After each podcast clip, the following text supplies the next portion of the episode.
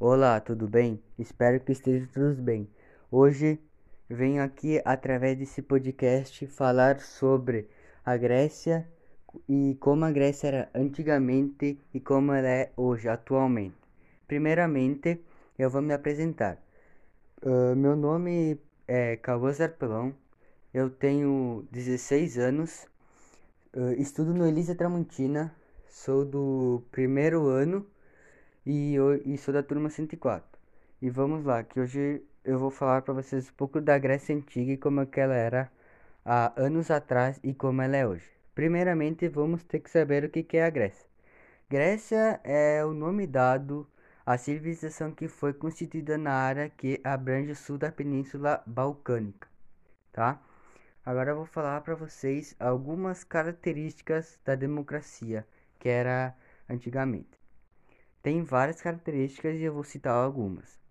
A democracia era, ela era de maneira direta, tá?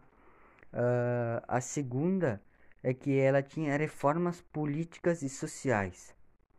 A terceira é que ela tinha reformulação da antiga Constituição.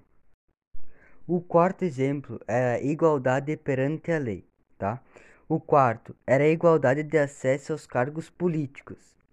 O quinto era a igualdade para falar nas assembleias. E o sexto era o direito de voto aos cidadãos antinienses.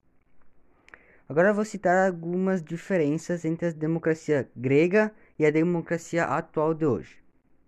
A democracia foi um modelo político que foi copiado por várias sociedades antigas e, que surgiu uh, com base para o conceito de democracia do mundo. Tá? A democracia hoje uh, é um modelo mais avançado uh, e moderno da democracia antiniense, da democracia antiga, em que todos os cidadãos maiores de 16 anos e 18, inclusive mulheres, hoje eles podem votar e antigamente eles não podiam. E claro, eles podem votar e ceder a cargos políticos, tá? Somente os homens livres de pais e mães antinenses, maiores de 18 anos e nascidos na cidade, eram considerados cidadãos. As mulheres escravos e estrangeiros uh, não desfrutavam de nenhum tipo de participação política, eles não podiam. Dessa forma, a democracia antiniense era excludente na medida em que somente um décimo da população participava do mundo político anticiense.